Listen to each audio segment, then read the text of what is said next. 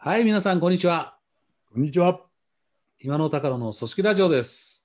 人と組織のエナジャイザーこと今野誠一です。ベンチャーのメンターこと高野真一です。人と組織について2人でざっくばらんに語り合います。どうぞお聞きください。皆様、明けましておめでとうございます。おめでとうございます。今の高野です。組織ラジオの時間でございます。はい。えー、今年2022年初めての、えー収録ですね、今日は。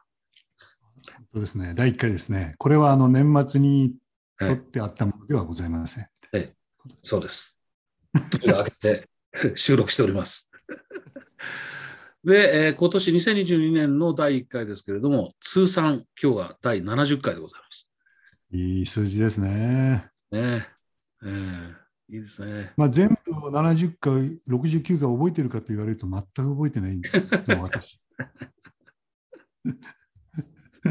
ね今野さん、年末年始はどうすあ、そうきます。そうきましたか。えーえまあ、妻と娘がうん津別と北見にやってきました。いうんうんうんうんうん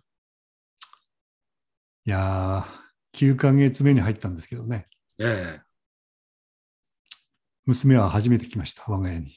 そうですね。ちょっとね、うるっときましたね。だってね、お父さんの料理をリクエストされるんですからね。えーイタリー麺を食べたいと。こういうことで。いやー、大体僕の実力をよく知ってるよね、みたいな。簡単なのを言ってくれたね、みたいな、そんな感じでございます。いや、でもあれですね、娘にですね、うん。いかにシンプルで簡単とはいえですよ。うん。自分が作ったものを食ってもらう時が来るとは思いませんよね、やっぱりね。えーで、高野さんはどうしたんですか？僕は年末年始、あの、えー八ヶ岳にいるんですけれども、標高1400メートルに。あの、年末寒波来ましたでしょ？寒かったですね。来た翌朝、マイナス16度ですね。もう北北南。南じゃないですか。北南。そうそう。標高1400メートルはそうですね。いやそういうこと聞いてんじゃなくて、あそうどう過ごした？かを聞いてあ、なるほど。あの、えー今、あの、お長男はもう働いていて、一人暮らしをしてまして、次男はカナダに留学中なんですけど、みんな集まりまして、一家4人で過ごして国際的だな国際的に。いやカナダから帰ってきてですね、えーホテル隔離3日。で、えーそこからまだ今自宅隔離中です。めんどくさいな、それ。うん。そうですか。そうね。でも、この水際作戦に協力しないと。で一家団らんだったんですね。そうですね。はい。おかげさまで。まあ、そう言いながら何喋ろうかって今考えてたんですけどね。違うか。時間稼いでたんだ。いやいやいやいやそうじゃない。そうじゃない高野さんの年末年始どうだったのっていうのは、時間か？今日はどうしましょうって聞かれる前に自分から言ってみようかなと思うんですけど、えっと、まあ、GO にいれば GO に従いということで、えうんうん北海道の FM を聞いてたんですけうん。どね、はいはい。うん。まあ、実にローカルなんですよね。うんうんそれはそう。うん。峠の道路はどうなってるかとかですね、はいそういうもうまさに。ニュースになってるんですよね。はい。で、それそれでありがたいんですけども、やっぱりちょっと東京の FM が恋しくなりましてね、うんうん。共通の友人である千代田加工建設の安倍雄一さんがですね、うんうん。社内変革のプロジェクトがですね、うんラジオに出るってわけですよ。うんうんうん別所哲也のですね、 Tokyo Morning Radio にですね、出たんですよね。うんうん。で、その内容の話をするとそれで終わっちゃうんで、ちょっとそれは勘弁していただいてですねうん、それを聞こうと思って、エリアフリーっていうラジコのですね、サービスを契約しましてね、なるほど。うん。で、FM、J-Wave を聞くようになったんです、またね。うんうんうんで、この J-Wave の Morning Radio の中に、うんリクルート提供でですね、うん。働き方改革の会社をこう、たった5分ずつなんですけども、うん月火水木ん4日間、うん。20分ぐらいですかね、こう紹介するコーナーがあるんです。よ。で、うん今週はですね、うんリクルートのその藤井編集長がですね、うん。自ら喋るっていう回だったんですよ。面白いなと思って聞いてたんですけどね。そしたらなんか面白い言葉ですね、うん。が出てきたんですよね。これはあの、さっき言った安倍雄一さんも言ってたんですけどね、うんうん。今田さん面白い言葉ありますよって安倍さんもメールしてきたんですけど、ディグルキャリアっていう言葉だっちゃうわけですね。これね。ディグル。ディグルキャリア。ディグルキャリアね。うん。ああ、さすがこう言葉作りがうまいなと思ったんですね。昔からリクルートの言葉うまい。うん。そうなんですよ。ディグルっていうのはその深く掘り起こすって意味らしいんですけど。掘り下げる、掘り起こすですね。うんうんうん、あの、何ですか、あの、うん DJ ですね、ディスクジョッキー。うんうん。ディスクジョッキー業界では前からこ使われてたらしいんですよ。おー。あのね、レレコードショップでね、こう、えやーってこう、うん。レコードを探すじゃないですか。はいはいはいはい。はい。なんかいい曲ねえかな、みたいな。アナログ版をね、懐かしい。そうそうそうそう。昔のあの探しあの方ね。こはいはいはいそうそう、あの光景がディグルっていうんだってんですよ。ほそれを、その、この転職業界とかでも使うようになったのが、ー。うん。ディグルっていう言葉らしいんですね。だからそれを、キャリアをつけてディグルキャリアっていう。うんうんうんうんあなるほど、いいなと思って、そのなんか、宝物を掘り当てるとかいう意味もあるんだそうでね。うん。うんうん自分のその、もともとあった才能とかね、うん。うんうん。経験の中に忘れて埋もれてったその可能性みたいのを、うんうんうん。もう一回自分で思い出して掘り起こして、ああ。うん。今や今やってるんでないうん。職種業界にうんうんうんチャレンジするみたいな、こんな意味らしいんですよね。うん。なるほど。キャリアチェンジすると。そうそう、キャリアチェンジ、キャリアチェンジ。うんだから、この業界にいたから次もこの業界じゃなくて、あえて行ったりとかっていうことですね。そのためにそうそうそう。自分の中に眠ってる、要するに他でも使えるっていう言い方がいいかどうかわかんないけど、わかんないけどうん、自分の中に眠ってるその能力だったり経験だったりっていうのを掘り起こしていくと。そうそうそう。で、なんならその心から夢中になれるね、うん。うん、心から夢中になれるうん。医療域って言ったかな？そのうん別の領域っていうのに出会ったらいいよねみたいなそういうでその機会をうん。提供するっていうかその見つけることをこうリクルートは手伝っていこうっていうそういう意味なんじゃないの？きっとねなるほどね。なるほど。面白いなと思ったねこれはね。うん。うん。それは面白いですね。転職の面白いよね候補者からすると、まあ一般的にさっきも言ったけど、今この業界にいるから次もその業界、同じ業界っていうのが一般的だけど、そうそうそうそうそれをもっと広げることができますもんね、転職者からするとね。そうなんかその放送を聞いてたらねえ今やそのい今の延長上で同えうん業界、同業種にうん決まってるっていう人は5人に1人しかいないんだって。なるほど。だから違うとこ行ってるのは5人に4人、5人のうち4人になってる時代らしいんですよ。ああ不動産で営業やってたから次も不動産で営業じゃなくてね、そういう人はじゃなくて20%しかいない。いないと。ああへえと思いましたね。なんか。うん、でもそれ、さっき転職者側から見たら広がるって言ったけど、よく考えたら企業側からも広がりますね。あそういうことですね。そういうこ同じとですね業界でこの経験した人しか取らないと思ってたのが、そうん、ディグル、ディグル採用ができますね。う。まあそういう逆の見方もできますよね。うん。っていうか、まあうん、か、そういう環境だからこそそういうことが成り立ってきたんじゃないですかね。その、うん。ななんていうんですかね、ドメインを変えちゃうじゃないですか。業界のね全然違う業界に乗りこうん会社自体が乗り出していくっていう時代になってるので。まあ、異能人材が必要だっていう、そういう文脈ですよね。なるほど。企業側がね。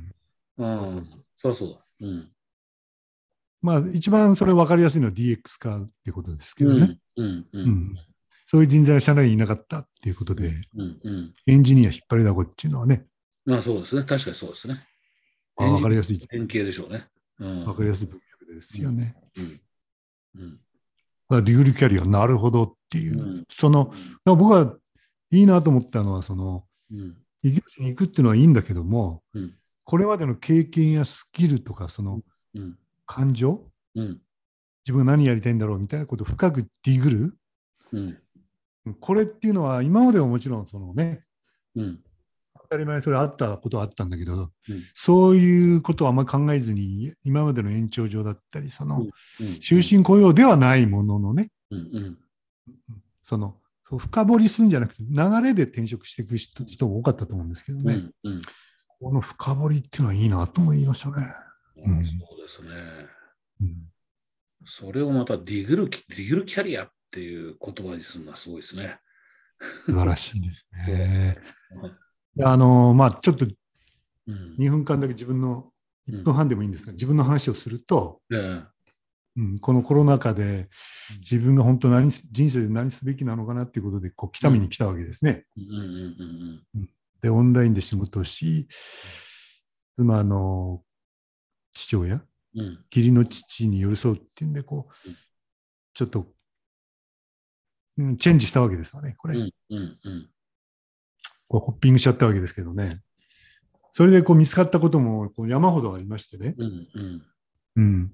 で、今までのそのコンサルだの、コーチングだの、研修だのっていうことにしがみついてるわけいかなくなったので、ですね。こう、まあ、新しいこともいろいろ考えてるわけですけどね。うんこれはやっぱり、年齢に関係なく、なんていうんですか、切り開く、自分を切り開くっていうんですかね。うんすごいこう、まあもちろん大変なんだけど、気持ちいいよね、やっぱり。うん。高野さん、これ。うん気持ちいいなと思って。それは、あれですね、僕も一緒だな、今聞いてたら。うんだから僕は61歳で独立したわけですよね。そうですね。うん、で、独立して何やるかっていうことですけど、まあ55ぐらいから考えてましたけど、それってやっぱりそれまでの自分のキャリア考えて、自分のやりたいことを考えて掘り下げていくと、やっぱね、人を育てるとか事業を育てるが好きなんだなっていうのがあって、やっぱ堀さんがディグったわけね。ディググったんですよ、今思えば。今思えばですよ。そういう言葉が出てきたから。で、なおかつ、じゃあ自分のやってきたキャリアを考えていくと、もちろん全部が全部そうじゃなかったけど、まあ自分が燃えてた時もそれだったし、そこから得たもの、経験っていうのはあるなと思って、で、あやり始めて、だんだん言葉になったり、形になったりしていってるっていう、そんな感じですもんね。あー、なるほどね。うん今のそのベンチャーをそういう支援、グレイヘアみたいな支援の仕方するっていうのは、うんうん、最初からグレイヘアやろうとか思ってたんじゃなくて、いいね。確かにリフって言ったら出てきたんですね、それが。いやー、なんかこう、じゃあ世の中先取りしてたじゃないですか。ディグってたわけですね。そうかもしれない。今思うと。うん、だでだからね、あれですね、さっきのあの流れで言うと、という僕にとって、不動産業界のことをやるのはプラスアルファの強みなんですよ。不動産業界にいた経験が核ではなくて、そうじゃないところに自分の核を見つけたんですね。うんで不動産業界のクライアントがあると、不動産業界のことがプラスアルファの価値になってるっていう。うんああ、そんな感じだな。これディグルキャリアか、これ。流行語ですね、これ。あでもなんか、去年、あれですか、リクルートン発表したんですね、これね。なんかああ、年末になんか出してたみたいですね。そんな感じのことでしたねこ。こでここで今、うーんってこうググってみると、でもリクルートのその、なんかこれから会議っていうらしいね。なんかああ、なんかね、うんうん。じゃあ、そこまで読めてない。これから会議。リクルートな、そのマルチなサービス、うんうんうん。うん就職、結婚、進学、住宅、カー、うん旅行、うん。あと何が、何がありましたっけ？学びが飲食か。うんあ、学び、飲食。うん美美容もあるよね。すごい広がりだな。それをかなこう、横断でね、うん。俯瞰して、新しい考え方を生んだりっていう会議してるらしいよね。ああ、なるほどね。うん素晴らしいです。常に、常に一歩先行こうとするところは好きですね、やっぱり僕は。ただね、あの、そのディグルキャリアでうん。またこう思ったことがあるんだけど、うん。いうか、今までのラジオで70回もやってるからさん散々言いまくってるんだけども、うんなんか違う業種や違う分野うん。に挑戦するのはすごい尊いし、そのうん。これからそういう時代だなと思うんだけど、うん。そうなればなるほど、そのなんていうんですかな、実力が問われるでしょ？ああ、それはもちろんそうですね。で挑戦する心だけがあればうまくいくかっていうと、そんなことないと思うんですよね。うん。うん。勇気だけじゃどうにもなんないよね、みたいなことがやったことのない仕事をやるんですからね。そうそうそうそう。まさに本当の実力を問われますね。と思うんですね。で、ただ、やったことない仕事なんだけど、仕事には変わりはないっていうわけなんで、そ。どの仕事に変わったとしてもうん必要な、その、今まで僕らが言ってきてる言葉でビジネス基礎体力、うんうんうん。うんビジネスのまあ足腰、スポねスポーツでもいろんなスポーツ好きでこううんやるにしても、うん今、高野さん言った足腰、うん。ビジネスの足腰っていうのはあるよね。うん。63歳の僕らで今から鍛えよったってそれ間に合わないんだけども、あの、若いうちにビジネス体力のこれからもっと必要なんじゃないですかね。うんい、や、本当にそうでしょうね。そこの価値が大きくなるんでしょうね。すんごい大きくなると思うな。僕たち幸せなことに、その若い頃にそれ鍛えてもらったところもあるじゃないですか。でも本当にみんな意識して鍛えた方がいいな。で一番鍛えたのはマインドだと思うんだよね。うんうんうんうんうんうん。うん。マインドってなんかさ、なんちゅうの？その、えっと、苦境に負けない粘りとかね。うん。うん。それから、粘り強く続ける力とかさ。うん。で、前向きにものを見る目とかね。うん。うん、こういうのをマインドって言うんじゃない？みたいな。うん。うん。これ、高野さんが今言った、その僕らの若い頃って言ったら、これが一番鍛えられ鍛えられたかなって気がする。うんうんあるいは僕は思うのはやっぱりあの今言われたこと以外にやっぱりねうまくいかない時に頑張るのはただのバイタリティって言われてうまくいってる時にさらにその一歩上行くっていうこれもマインドですよね。うん、マイその方がよっぽど難しいんだと。うんいいね。うんまあこれあのまとめてる、まとめてたわけじゃないから思いつきで言ってんだけど、これもう一つあれだね、感受性じゃないかな。感受性。感受性ね。うん。あの、ほら、前回のラジオでうん。一人が、あの人、その人がね、唯一無二の存在ってことをうん。知る能力って話があったじゃないですか。その、ちょっとこう、付き合った時に、この、あ、この人の強みはここなんだなとかね、うん。うんっていうのを知るって大事だと思うんで、もう一個、僕仕事してきて大事だと思うのは、あの、相手がね、うん何をしたいかっていうのを感じる感受性ってすごい大事なんじゃないかなと。人間関係構築力なんでしょうけど、ああ、そうそうそうそう。でもね、人間関係構築力っていうと、なんていうの、うんテクニック的な感じがしちゃうんですよね。うんうんうん今おっしゃったのまあそうじゃないですね。そのテクニックっていうのはとても表面的なことで、ももう一段深い、一段二段深いところにある。そうそうそうそう、その一歩前の話。うんね。それすごい大事ですよね。で、僕ね、今日、まさに午前中、あの、クライアント先の若者のコーチングやった時にその話しましたよ。おーえ、何何ど、どんな話した？ああの、きっかけはね、面接の時どういうこと聞いたらいいのかっていう話だったんですよ。営業マン取るのにね。おーでまあ、どうどうしたらいいのかっていうか、自分たちで話してて、その影響力わからないから、なんか、面接の時ロールプレイングでもやってもらったらどうかみたいな思ってるんですよって言うから、それとても表面的だねっていう話をしたんですよね。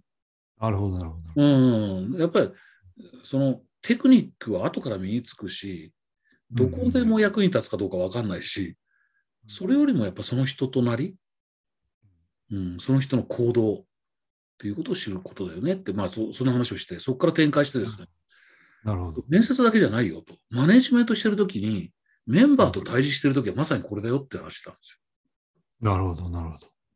メンバーが何かうまくいった、うまくいかない、その時に、よかったねとか、また頑張れよっていうことで終わるんじゃなくて、掘り下げる。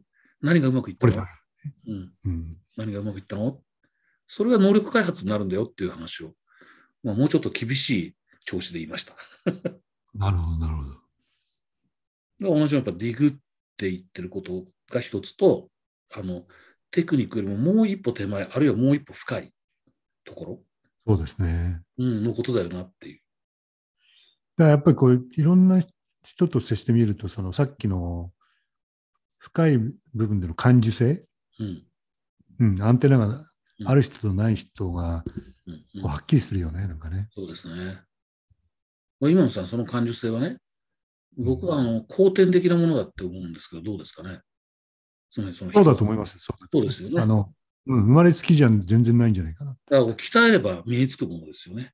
身につきますね。あの、鍛えたり意識したらね、うんうん。自らね。意識することが大事なんじゃないかな。僕自身がそうだったからな。どっちかっていうと鈍感な人間でしたからね。あ、そうなの？うん。うん。理解するっていう意味で。笑っ笑っちゃいけないけど、なんかそう、そういうの初めて聞いたような気がするな。あでも僕、若い頃本当そうだった。うん。うん。それで苦労したっていうところもある。苦労したの？しましたよ。あ、そうなんだ。うん。そっか。じゃあ絶対後天的だね。それうん僕はだそうそう信じてますね。今、感受性の塊だろうね、高野さん。ねなんかね、それはやっぱりこう、マネー若い頃からマネージャーやった経験とかも大きいですね。一生懸命部下のことを考えてたら、やっぱりそういうところ行きますよね、気持ち、関心っていうか、関心って言ったら、そうね。うん。なんとかしてあげたいって思うと、なぜこうするんだって思うし、そうそう。それで、その、僕もあの、こっち来るときにね、うん。独立するときもそうだって、こっち来るときもそうだけど、やっぱり、一旦自分を棚卸しするでしょ？するんですよね。うんうんうんうん、そうですね。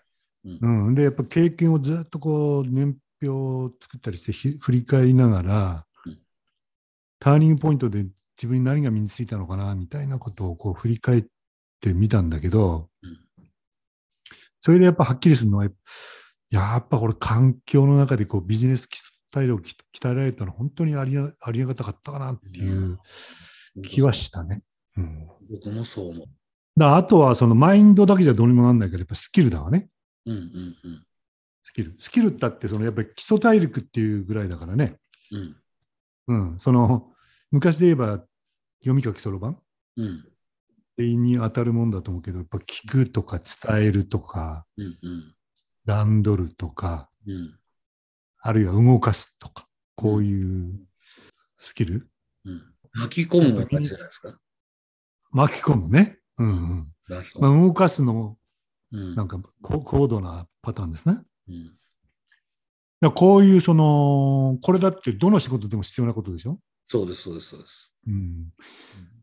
マインドの次はこのスキルだよね。これは、これも意識してやっぱ身につけようと思って、身についたものを次に生かそうっていううん意識がすごい大事なんじゃないかな。そうそうそう。次に生かそうが大事ですよね。そうそうそうそ次に生かすためには掘り下げとかなきゃダメです。う。なんかこれき、今日のキーワードは掘り下げるディグルンなわけね、今日は。そうなってる。うん経験をしましたで終わっちゃダメで、その経験何だったのかっていう掘り下げとかないと応用効かないですよね。やっぱりそうすると、やっぱ自分を振り返るってことがすごい大事だっていう大結論になる。。うんうん。なるほどな。そっかそっか。僕、さっきのそのスポーツにおける足腰っていう、うんね、これ何のスポーツやっても足腰鍛えるんですよね、やっぱりね。そうですね。やっぱね、基礎体力の基礎っていうのは、基礎って応用の、応用と対義語みたいなとこあるじゃないですか。うんうん、そうですね。だから基礎っていうのはあ、例えばスポーツで言ったら何にでも使えるのは足腰。で、その上にスキルっていうか、それぞれのスポーツの必要な技能が乗っかってくる。こういうのああ、スポーツごとのね。うんうんうん。うんだからそうです。うん。そういう意味で言うと仕事も一緒で。一緒ですね。うんうんで、マインドっていうか、その気持ちの部分とスキル、何ができるかってきたら、今度は知識だわな、これ。うんうんうん。うん、で、こうどんな仕事でも知ってなきゃいけないことっていうのはやっぱあるでしょ？ありますね。ね、あると思うね。俺が企業で働いてれば、まあ少なくともマネージャーになったぐらいではやっぱり財務諸表が読めぐらいのことはありますよね。そっから来るか。いや、あの、本当ね、決算書読めない人多いよ。多い。これ。多い。おいこれね、あの、まあ、もちろん年食ってきたからだと思うんだけど、やっぱりどっかの役員やったりとか、うんうんねうん。高野さんも関西役やってるから分かると思うけどうん、決算書を読めないと話にならないよね。話にならない。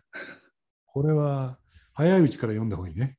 えすっごい硬い話だな、これ。え、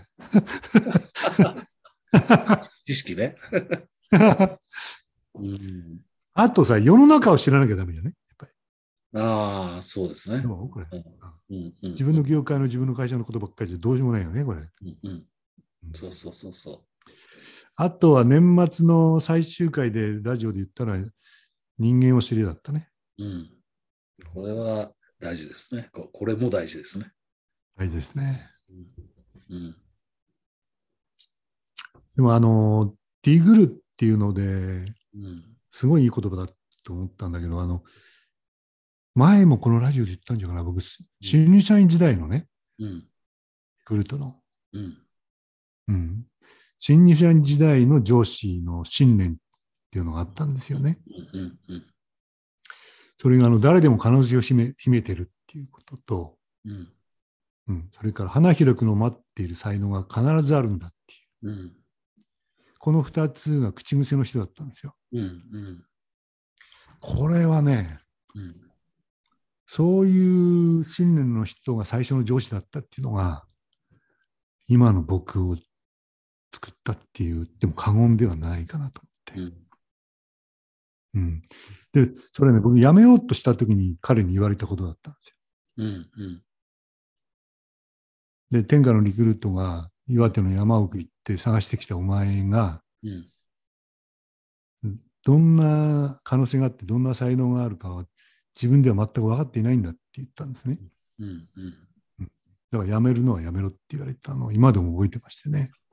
うん。その可能性って言葉と才能っていう言葉は本当こう、なんていうんですかね。何よりも大事かなと思って。らこれを潰したり積んだりとかね。うん。こういう会社の仕組みや上司、うん。これはもう許せんって感じだよね。うん。もうそのはあれですね。まず自分がその自分には何か才能があるとか可能性があるって信じること。これって自己肯定感ですよね、きっと。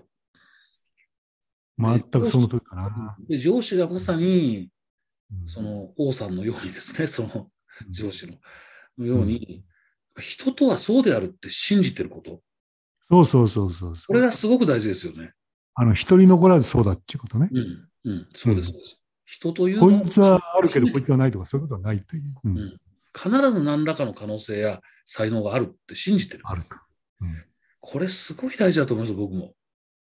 あの、まだ花開いてないだけっていうね。うん。うんこれ人材育成ややるときにそのスタンスに立たないとできないよ。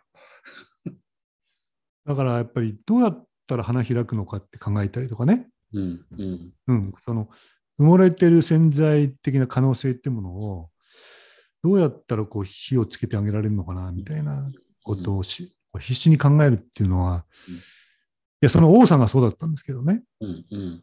うんうん、チャンスやるっていうかうん。じ、じっくり待つタイプの上司だったんですけど、うん。これすごい大事だよね。それ大事。だからこう、うんいろいろやさやらせてみて、うんあんまりこう結果焦らず、上司がね、でんと構えてじっくり見てくれてると、花開いてくるものが見つかりますよね。うそれ待つ気持ちが大事よね、大事大事。うんうん。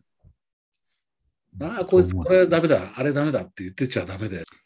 まあ、自分がその上司だった時代も長いわけなんですけれども、じゃあ今日のテーマであるディグルうん。部下が自分の才能や可能性に見つけるようにそのうん。深掘りする手伝いが十分できたかっていうとそこはちょっと自信がないんだけどね。うん、僕はなんか、うん、逆に僕の取り柄それだけだったかもって思うぐらい、なんか、やってきたなと思いますけど、まあね、それが本当にうまくいってるかどうかなんて知るまでわかんないけど。うん、でも一つは高野さんあれじゃないですか。僕あのさっきありがたかったって言ったんだけど、うん、やっぱりいろんなことをやらせてあげるってことが大事じゃないですかね。うん、うん、うん。だからで一つのことを20年やってますって、それはそれでもちろん尊いんだけども、うん、うん、まあ僕としてはいろんなことをやらせてもらったのがすごい良かったなっていうことなんでね。確かに。うん、いろんなことにチャレンジしさせるっていう、これがまず一番に浮かんだことはそれですよね。うんうんうん。だからここが難しいところでもう一個はでも、あの、ちょっとうまくいかないかないからといってすぐ変えるっていうのは、これはこれでまずいんだよね。ね。さっきのじっと待つってやつですよね。そうそうそうそう。うんうん。だからこのバランスはちょっとまあ、まあ、ちょっとバランスを喋るコーナーではないからまあいいか。うんううんん。芽が出るのを待つって感じですよね。そうですね。まあ、あとはちょっとかぶるんだけど、前回年末に言ったその唯一無二、まあうん、こいつしかないっていう才能っていうのはやっぱりこう、そのつもりでじっくり見てないと分かんないんじゃないですかね。うんそうですね。そうですね。そう思います。だからそれを探す目を持つっていうのはすごい大事ですね。うんうんうん。えということでですね、新春第1回ですけども、喋りましたね。ええ年始のあの JWEB のラジオでのリクルート編集長の話、リグルキャリアというところから話がね、スタートして、最後はね、はいそれは実を言うと人材育成にも言えることだなというところまで行きましたね。確かにね、深掘りが大事ですもんね。うん、大事ですね。それと、やっぱりね、途中、じゃあ、その深掘りしてどうするっていうことを言ったら、やっぱりいろいろやらせてみる。そして、焦らず待つ。はい出てくるのを待つ。これが大事ですよね。非常に難しいだけに大事ですね。とても大事です。うん、タイミングが難しいんだけど。うん、分けましょそうですね。はいということで、えー今回はこれで終わりたいと思います。えー今年も皆様、今年もよろしくお願いいたします。本日はご視聴ありがとうございました。う。ありがとうございました。またま頑張りましょう。た来週。